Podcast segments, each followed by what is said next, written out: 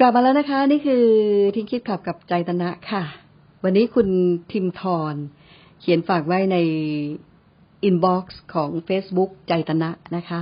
เป็นเพจ Facebook เพจใจตนะ ชื่อสั้นๆ อย่างนี้แหละ ก็ไปฝากไว้ในอินบ็อกซ์ได้ แล้วเราก็จะนำมาตอบออกอากาศทางสวพ FM91 แต่ว่าตามช่องทางที่คุณได้ฟังอยู่นี้นะคะ คุณทิมทรเขียนมาว่าติดตามตลอดนะ อุ้ยขอบคุณค่ะ วันก่อนคุณพูดถึงความอยากที่คุณบอกว่าอยากเฉยๆ ยังไม่มีโทษ แต่การกระทำเพื่อสนองความอยากนี่แหละ จะนำมาซึ่งโทษ คือพูดอย่างนี้แล้ว พูดไปเนี่ย อยากจะชวนให้ให้พิสูจน์นะคะ พูดแล้วฟังแล้วเราได้ยินได้ฟังมาต้องลองพิสูจน์ด้วยตนเอง ลองดู ถ้าเราอยากเฉยๆเนี่ยอุ้ยอยากจะ ได้โทรศัพท์เครื่องใหม่ อยากจะไปเที่ยวจังเลย อยากจะให้สถานการณ์มันคลี่คลาย เร็วจังเลย อยากให้มันปลอดโปร่งโล่งใจ หายใจหายคอได้สะดวกจังเลย คืออะอยากอยากอยากอย่างเงี้ยแค่อยากนะอะแล้วเราก็ทำหน้าที่ของเราต่อไป ดูแลตัวเองต่อไปทำสิ่งที่มันเกิดขึ้นต่อไปมี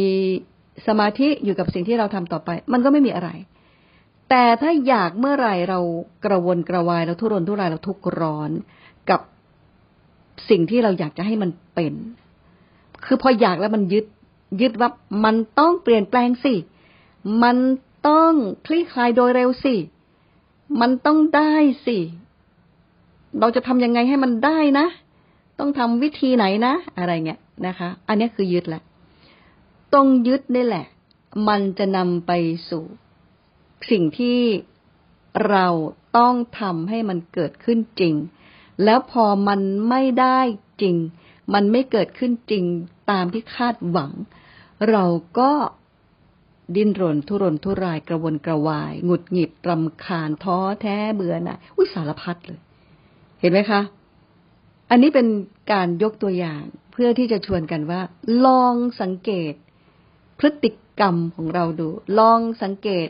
วิธีคิดของเราดู ลองสังเกตความรู้สึกของเราดู แล้วเราจะบอกกับตัวเองได้ด้วยตัวของเราเอง ว่า เราเนี่ย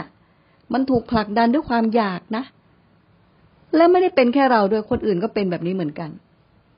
นะคะ แล้วเมื่อไหร่ที่เรายึดความอยากเนี่ย ต้องได้ต้องเป็นต้องมี ต้องอย่างนี้ต้องอย่างนั้น อันนี้แหละ โทษมันเริ่มเห็นแล้วนะคะ เพราะบางทีบางครั้งบางคราวบางคน เพื่อให้ได้มาเนี่ย ลงทุนทำแม้แต่สิ่งที่ผิด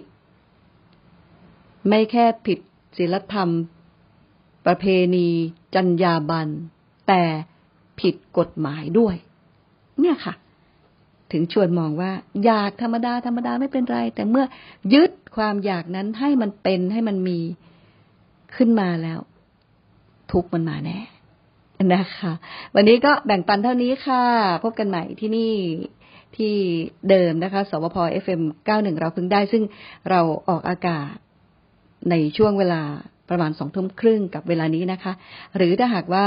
คุณผู้ฟังจะส่ง ข้อความไว้ใน Facebook เราก็ยินดีที่จะนำมาแบ่งปันกันนะคะ ฝากไว้ได้ใน Facebook เพจใจตนะ